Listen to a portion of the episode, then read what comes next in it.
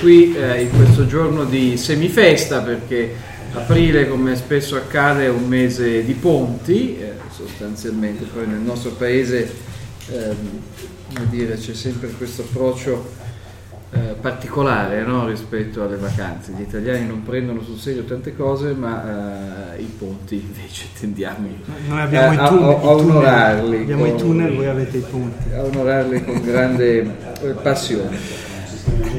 Oggi abbiamo un seminario, uno dei nostri policy breakfast, eh, su un tema interessante e particolare. Come tutti saprete, come tutti ricorderete, alcuni mesi fa la Svizzera ha stupito eh, perlomeno buona parte degli osservatori con un voto direi abbastanza netto eh, su un tema di importanza non proprio periferica e devo dire particolarmente rilevante soprattutto per un territorio qual è il nostro, qual è eh, la Lombardia, cioè sul tema dell'immigrazione.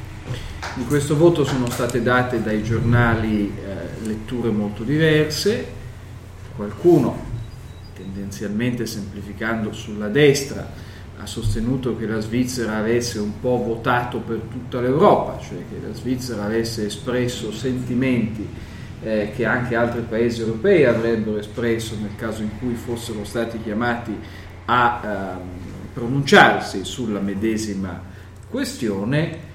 Altri hanno sottolineato eh, come paradossalmente la Svizzera renda con questo voto un po' più difficile attrarre quel capitale umano eh, di qualità che inevitabilmente in un momento come questo di grande incertezza eh, in tutto il continente si sposterebbe volentieri eh, in una realtà come quella elvetica, più stabile, più sicura dal punto di vista normativo, più attrattiva dal punto di vista fiscale. Altri ancora, forse in maniera un po' più modesta, ma credo portando un punto non irrilevante, eh, ci hanno ricordato di come il tasso di immigrazione che la Svizzera ha avuto negli ultimi anni sia una cosa inimmaginabile in realtà per qualsiasi altro paese europeo, soprattutto per una realtà eh, che dopo tutto è molto più esigua dal punto di vista della popolazione di quanto non possano essere i suoi immediati dirimpettai. È una questione molto interessante appunto per il futuro di un pezzo piccolino ma molto importante dell'Europa come la Svizzera, eh, ovviamente molto importante eh, diciamo così anche e soprattutto per chi ha a cuore i valori della libertà individuale che in quel paese hanno trovato asilo e spazio anche in momenti molto bui per tutto il resto dell'Europa nell'ultimo secolo. È una questione importante per degli italiani che vivono uh, in Lombardia per ovvi motivi, insomma sappiamo che il cantone che è stato più acceso, più netto nel suo voto contro l'immigrazione è stato il Canton Ticino, quindi come dire una cosa che in qualche maniera ci riguarda un po' di più, no? è piuttosto chiaro.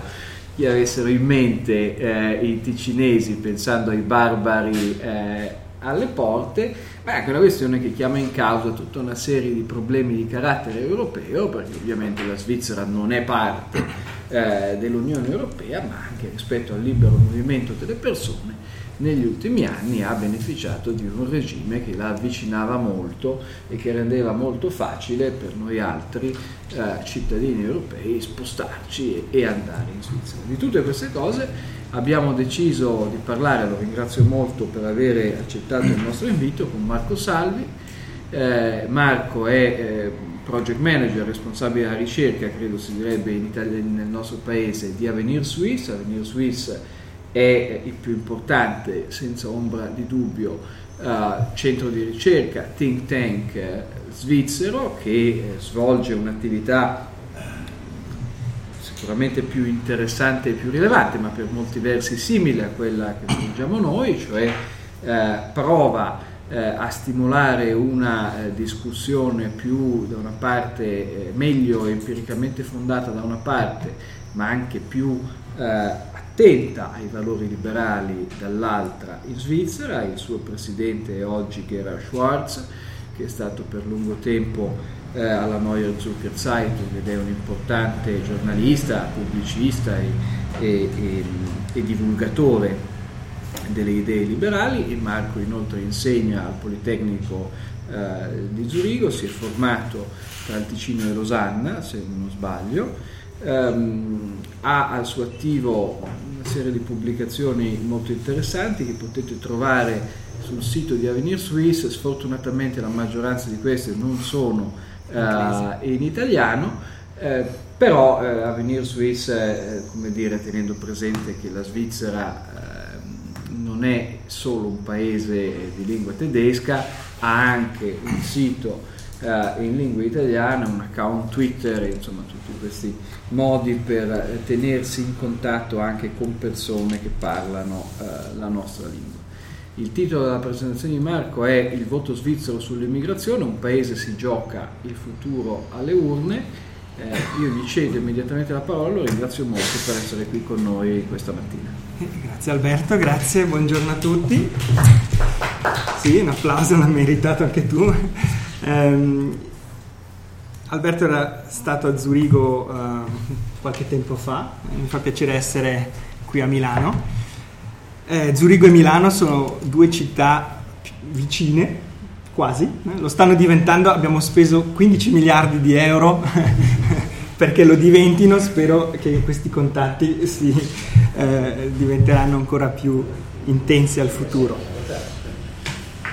Ecco, è un invito però a parlare di cose ben tristi, devo dire, eh, il voto sull'immigrazione svizzero che ha sorpreso non solo non solo in Europa ma anche in Svizzera, è stata una sorpresa, non, non lo si aspettava e cercherò di proporre qualche riflessione su questo voto, uh, ma, ma rimane, rimane, rimangono tante domande aperte e non, non pretendo di avere tutte le risposte. Quindi io partirò dalla situazione economica in Svizzera, la calamita svizzera, non la calamità, la calamita svizzera, per eh, spiegare l'andamento appunto degli ultimi dieci anni, eh, anche un po' prima eh, dal punto di vista economico dell'immigrazione. E poi cercherò di spiegarvi brevemente gli accordi che abbiamo con l'UE eh, che sono rimessi in questione con questo voto e sì, par- parlerò qualche attimo sul voto del 9 febbraio e delle nostre proposte perché questo voto una, un, un, era un'iniziativa federale, cioè un'iniziativa federale, una proposta di modificazione della Costituzione e questa proposta dovrà essere eh, tradotta in legge e noi abbiamo fatto una proposta, sper- speriamo, un po' più liberale eh, di altre. E poi sì, QA. Allora, Alberto l'ha già ricordato prima, la Svizzera, devo dire, è un paese di migranti, questo uh, non, bisogna dim- non, bisogna dimenticarlo. Se guardiamo la percentuale di migranti nel paese, il migrante è definito come una persona nata all'estero, eh, la Svizzera, anche rispetto a altri paesi piccoli, beh, paesi piccoli le frontiere sono più vicine, quindi è forse anche un po' più naturale avere più migranti, ma anche rispetto all'Austria, uh, o al Belgio, all'Olanda, eh, la Svizzera ha un, quasi il 30% della popolazione nata all'estero. Ci sono città come Ginevra dove è il 50%, a Zurigo siamo al 38%. Quindi è un paese, posso, penso affermarlo, aperto, che accoglie anche più di altri i migranti, ma eh, questa, questa questo trend, questa migrazione verso la Svizzera è stata soprattutto molto forte negli ultimi dieci anni. Qui vedete un, un grafico, forse nella parte superiore vedete eh, i flussi migratori, abbiamo um, un'emigrazione che è abbastanza costante di, di circa 50.000 persone all'anno e un'immigrazione qui in grigio un po' più chiaro che ehm, ha raggiunto nel, negli, negli ultimi dieci anni una media di 70-80 mila persone all'anno, che è un per cento della popolazione. Più o meno un saldo migratorio di un per cento della popolazione, la, Svizzera, la popolazione svizzera è cresciuta del 10% in 10 anni, in 12 anni. Beh, come mai? Eh, è stata la risultante di due forze. Da un canto la crescita reale intensa per i livelli svizzeri, eh, non siamo in Cina, uh, negli anni 2000 dove avevamo della, una crescita del 2, 2,5%, anche 3% e una recessione solo nel 2009 che è stata uh, presto dimenticata. E dall'altro canto penso ancora più importante la cattiva congiuntura europea. Sono dei fattori push che hanno portato a questo saldo migratorio molto positivo. Ma non è, non è stato sempre così. Se guardate negli anni 90, gli anni 90 erano caratterizzati da un riflusso dell'immigrazione che è coinciso con un periodo di stagnazione della, dell'economia svizzera. Abbiamo un ristagno per dieci anni, quasi senza crescita. Era un periodo um, di chiusura, pochissime liberalizzazioni, siamo uno degli ultimi paesi a aver liberalizzato le telecom, per esempio, e, e anche un periodo uh, dove l'economia si interrogava sempre di più co- uh, sul, sull'andamento uh, svizzero. E eh, anche per questo è nata Avenir Suisse alla fine degli anni 90 come reazione a questo, a questo periodo diciamo più meno positivo dell'economia svizzera. Nel 92 c'era stato il rifiuto di aderire al, allo spazio economico europeo, che da molti era stato visto come un'anticamera del, dell'adesione, all'adesione alle, all'UE. E come reazione a questo voto negativo e anche vedendo l'andamento economico, l'aumento della disoccupazione, il governo la politica ha, ha, scelto una nuova via, una nuova strategia che era quella di concludere accordi bilaterali, settoriali con l'Europa, eh? non un, un, accordo globale come lo era quello sullo spazio economico europeo, ehm, ma accordi settoriali. Ed è così che sono nati gli accordi bilaterali con l'UE. Ce ne sono uh, parecchi, um, una lista, un elenco dei più importanti, e il, il più importante dei degli accordi bilaterali, uno, firmati nel 1999, era proprio, è proprio, la libera circolazione delle persone. Poi avevamo altri ostacoli tecnici al commercio che sono uh, numerosi e variati in, in Svizzera, uh, appalti pubblici, eccetera, ma l'accordo più importante che più ha portato a cambiamento è la libera circolazione delle persone. Questi accordi sono legati eh, da una clausola ghigliottina, vuol dire che se ne cade uno cadono tutti. E lì si vede eh, come dire, il trionfo delle forze conservatrici, nazional-conservatrici, far cadere la libera circolazione mette in pericolo tutto un, un, un edificio di liberalizzazioni e eh, di apertura che era stato uh, costruito su, ne, durante gli ultimi 15 anni. Nel bilaterali 2, soprattutto l'accordo uh, Schengen-Dublino, controllo alle frontiere, eh, controllo fisico, l'abbandono del controllo fisico alle frontiere, eh, solo per solo per i, i, lombardi che portano i soldi in Ticino, quello c'è sempre. Stamattina quasi mi sono fatto arrestare perché si vede che avevo una cravatta uh, part- passando la frontiera a Chiasso, mi hanno chiesto se avevo uh, tanti contanti con me, ma no, non ne avevo. ma appunto, altrimenti eh, i controlli fisici alle frontiere con Schengen Dublino sono uh, spariti e poi accordi sulla fiscalità del risparmio, eccetera. Questo è l'edificio degli accordi bilaterali che viene rimesso oggi chiaramente in questione, in gioco. Questi accordi bilaterali, i primi con l'UE del 2000, messi in votazione nel 2000, eh, erano stati accettati in modo quasi, sì, era stato un, quasi un plebiscito, eh? vedete 67% di sì eh, in un referendum nel 2000 Um, qua una cartina dei distretti svizzeri, non sono i cantoni, sono i distretti, ce ne sono 150, sono delle entità statistiche, ma si vede meglio uh, la, la, differenziazione del voto. E vedete la, le parti in verde sono quelle che hanno accettato uh, con una maggioranza ma- più grande eh, questi accordi bilaterali, la Svizzera francese che è eurofila da sempre, più aperta verso, verso l'Europa e eh, le zone urbane eh, dell'altopiano svizzero, qui Zurigo e, e Basilea, che avevano accettato a più del 60-70% questi accordi bilaterali. E già allora, già allora, il Ticino era stato l'unico cantone a rifiutare eh, questi accordi bilaterali.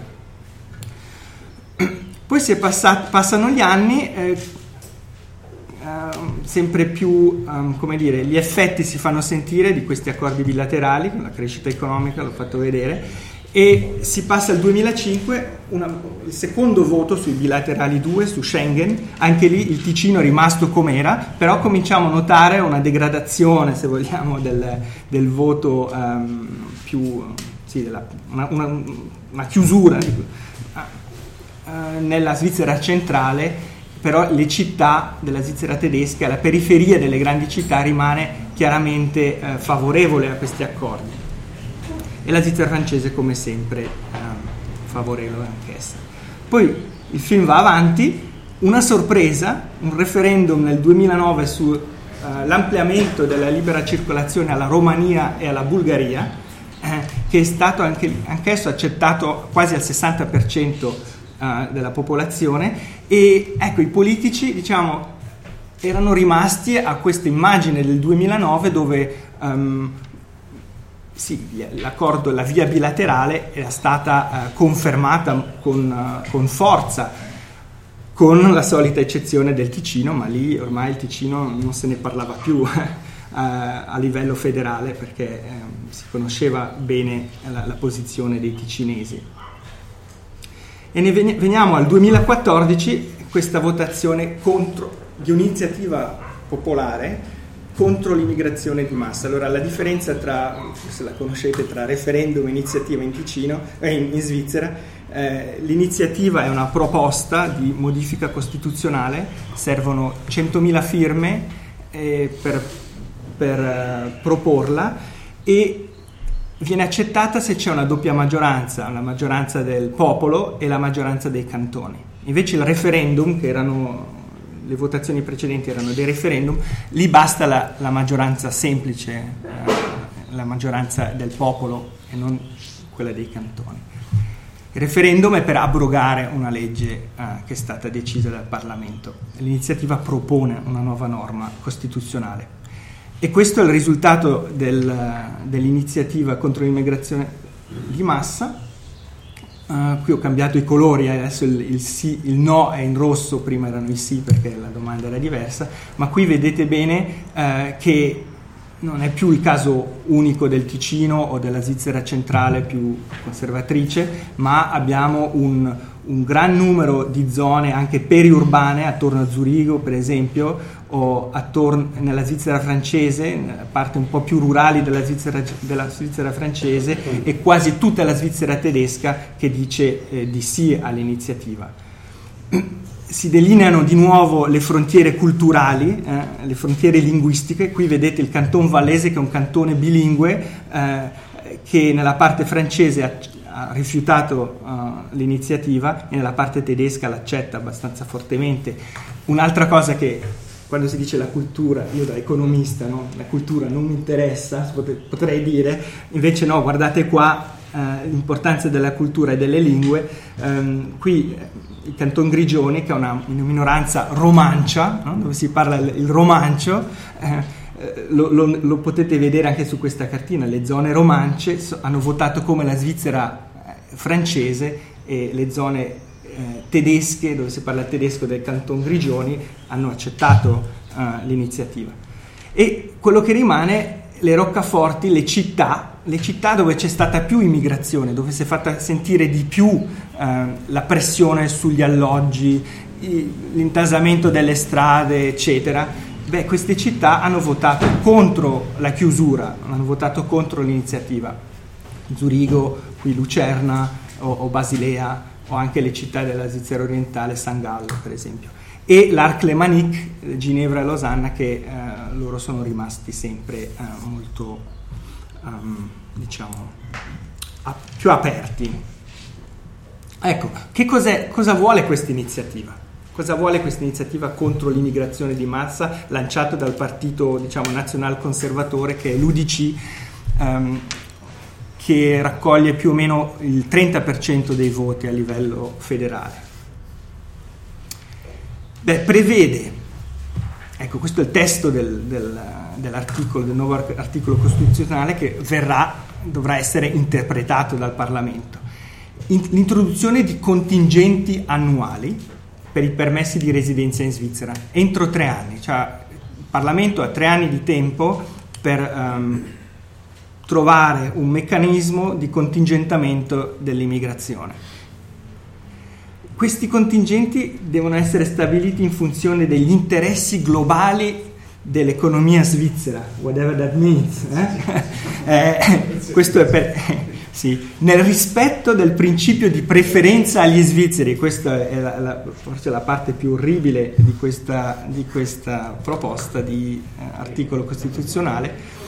E una cosa importante per il Ticino, questi tetti massimi, questi contingenti, devono comprendere anche i frontalieri, perché prima degli accordi bilaterali avevamo un sistema di contingentamento eh, però i frontalieri erano esenti da questo uh, sistema e adesso uh, non lo saranno più, almeno questo è il testo della, uh, la, dell'articolo costituzionale. Anche particolarità svizzera, non abbiamo una, una, una corte costituzionale, quindi può, la, la, legge non potrà essere, come, non ci sarà una corte che...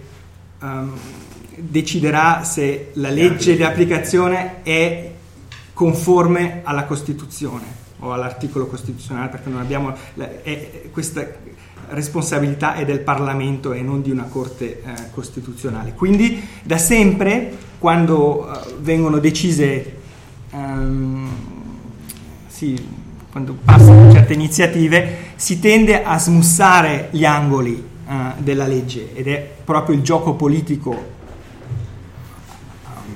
al presente eh, in Svizzera si tratta appunto di, di vedere cosa è possibile smussare e, e cosa no.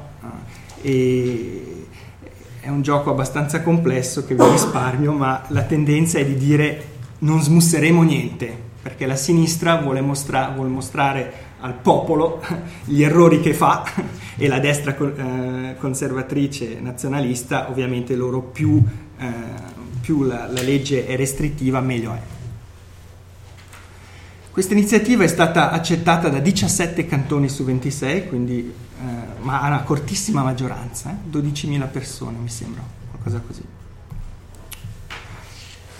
Quali sono le ragioni del voto? E penso ne discuteremo dopo perché sono so, queste sono solo mie proposte, sono mie proposte di interpretazione. E le, lì, le, le, le lascio lì e poi ne discuteremo potrebbe darsi che è un voto xenofobo. Eh? È una possibilità, C- xenofobi ci sono in tutti i paesi, forse in Svizzera si esprimono più facilmente. Eh, la seconda possibilità è che era un voto contro l'UE, cioè un voto um, perché l'UE è percepita in Svizzera come questi votanti dal, come una minaccia, come un fallimento e quindi più siamo lontani dal, dall'UE meglio è. Non solo in Svizzera. Eh? Non solo in Svizzera, sì, però ne discuteremo. Ci sono anche vantaggi a lui. Eh.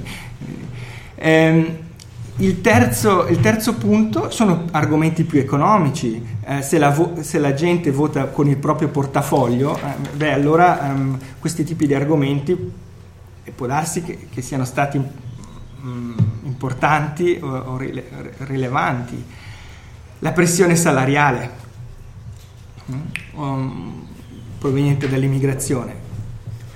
Eh, li, prima li propongo, poi li discuto questi punti. Il quarto punto, appunto, gli ingorghi, il sovraffollamento dei trasporti, la mancanza di alloggi nelle città, un tema molto discusso prima del voto. E quinto, mi diceva Alberto che era una specialità svizzera, questa della decrescita, mm, l'ideologia, un'ideologia ambientalista estrema del dire ormai siamo ricchi abbastanza, perché vogliamo crescere di più, uh, perché vogliamo uh, sacrificare ancora quei bei terreni agricoli con le nostre mucche, eccetera. No? Questa è un'ideologia uh, di decrescita che è stata anche molto discussa prima del voto. Gli exit poll che sono stati fatti dopo il voto hanno mostrato che i, questi ultimi tre punti non, è, non, sono stati molto importanti, almeno quello che mostrano i poll, eh? non si sa mai bene se prenderli sul serio o no, però eh, il voto di sinistra, eh, il voto ambientalista è stato contro l'iniziativa. La, grande, la stragrande maggioranza degli aderenti al partito oh, dei Verdi o al Partito Socialista hanno votato contro l'iniziativa. Eh, quindi io vedrei un, cioè questi, il punto 4 e 5 sono stati molto discussi prima del voto ma non erano così importanti, non sono stati così importanti.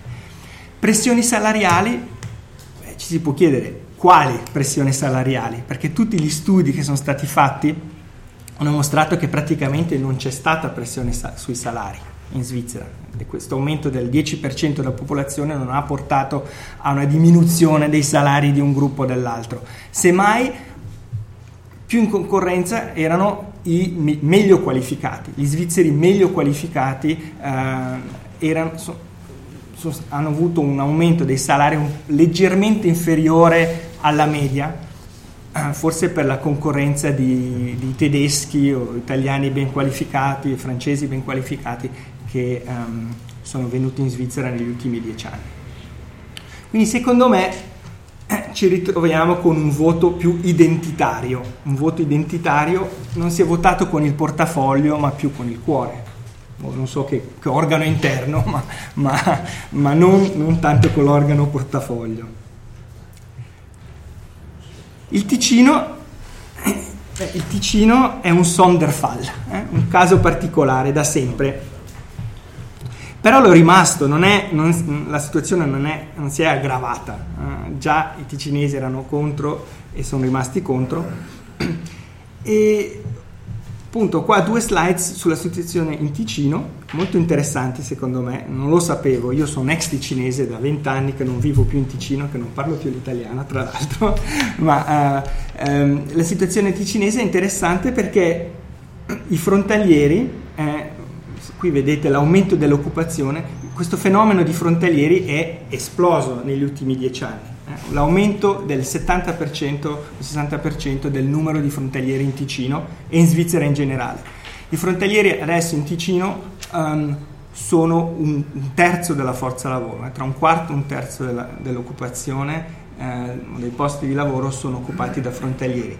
Ci sono altri cantoni che hanno una specializzazione di questo tipo, è il canton Ginevra e la città di, la città di Basilea e altre regioni di frontiera. Però questi aumenti eh, molto forti sono stati, gli aumenti sono stati ancora più forti in Ticino.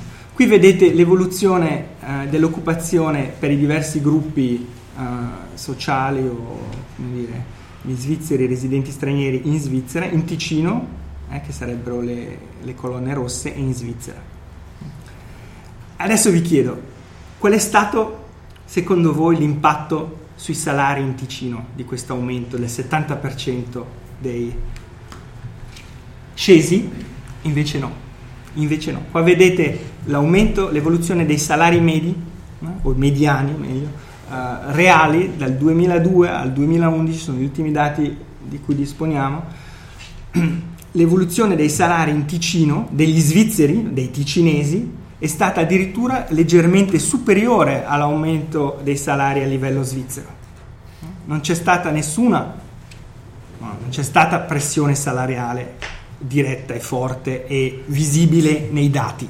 Certo, tutti parlano, tutti i giornali ticinesi non mancano di uh, parlare del, uh, di del tale che viene a lavorare per 2000 franchi, 1500 euro in Ticino, eccetera, eccetera. Tutti questi eh, giornali ne sono pieni, io nei dati non lo vedo ancora questo, questo impatto, questa pressione salariale. I frontalieri, i salari dei frontalieri sono aumentati anche in Ticino uh, tanto quanto i salari svizzeri o dei, dei residenti stranieri già presenti in Ticino.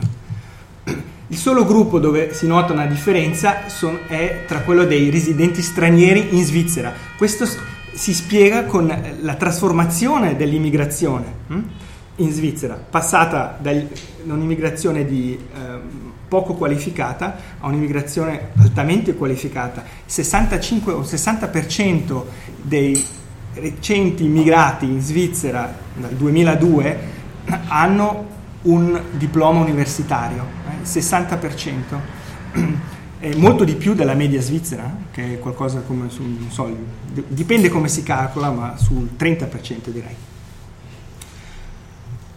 Ecco, anche lì, anche in Ticino, è da parecchio tempo, non si vota secondo me con il portafoglio, ma con altri organi.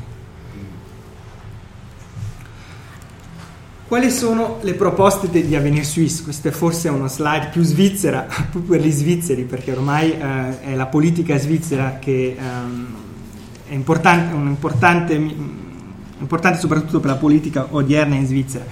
Noi cerchiamo appunto di influenzare eh, i politici per quanto riguarda la legge di applicazione di questa nuova norma costituzionale e abbiamo proposto di introdurre un obiettivo migratorio globale su dieci anni e non annuale. Quindi eh, la politica fisserebbe um, un obiettivo globale su dieci anni, diciamo dal 2016 al 2026, e nel 2021 avremo un bilancio intermedio e fino al 2021 non cambierebbe niente, la libera circolazione eh, rimarrebbe e avremo lo stesso sistema che abbiamo avuto adesso, ma nel 2021 um, ehm, sarebbe un bilancio intermedio e se l'obiettivo globale sui 10 anni non è più raggiungibile, allora, solo allora entrerebbero in vigore misure restrittive di contingentamento. Perché questa proposta? Beh, soprattutto per evitare questo contingentamento settoriale eh, o per fare eh, Stimmung, si dice in tedesco, per eh, cercare di influenzare la politica e spiegare no, non vogliamo contingenti settoriali perché questa è, è, è la, la peggior soluzione.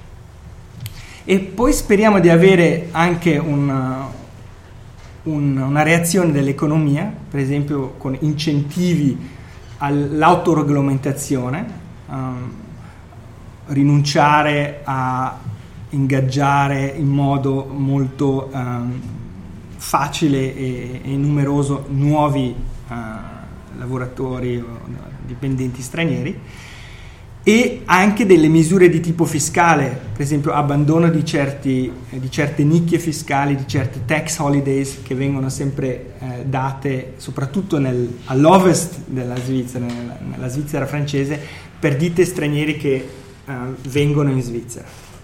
Ecco, tutta una serie di, di misure e noi pensiamo che queste misure basterebbero a limitare uh, l'aumento dell'immigrazione o mantenerlo a un livello uh, diciamo di 60-70 mila persone all'anno. E questo ci permetterebbe di salvare la libera circolazione e come ho detto prima, eh, salvare la libera circolazione vuol dire salvare tutta una serie di accordi bilaterali eh, che soprattutto sono servite a liberalizzare l'economia svizzera più che a regolare i contatti con l'Europa. Ecco, queste sono le nostre proposte e prima di aprire la discussione mm, interessano le vostre reazioni a questo voto e come lo interpretate voi. E qua ho qualche esempio di commenti del giorno dopo di Tyler Cowan, ben conosciuto, secondo lui è un political earthquake, ma un terremoto politico ehm, in Europa e Gideon Rachman dell'FT che diceva anche lui, uh, Pure Free Movement will struggle to survive eh, nelle l'UE ha 28 membri. E poi un'altra, un'altra reazione, chi vive di referendum muore di referendum. Anche interessante per una discussione. Beh, grazie per la vostra attenzione e... Grazie.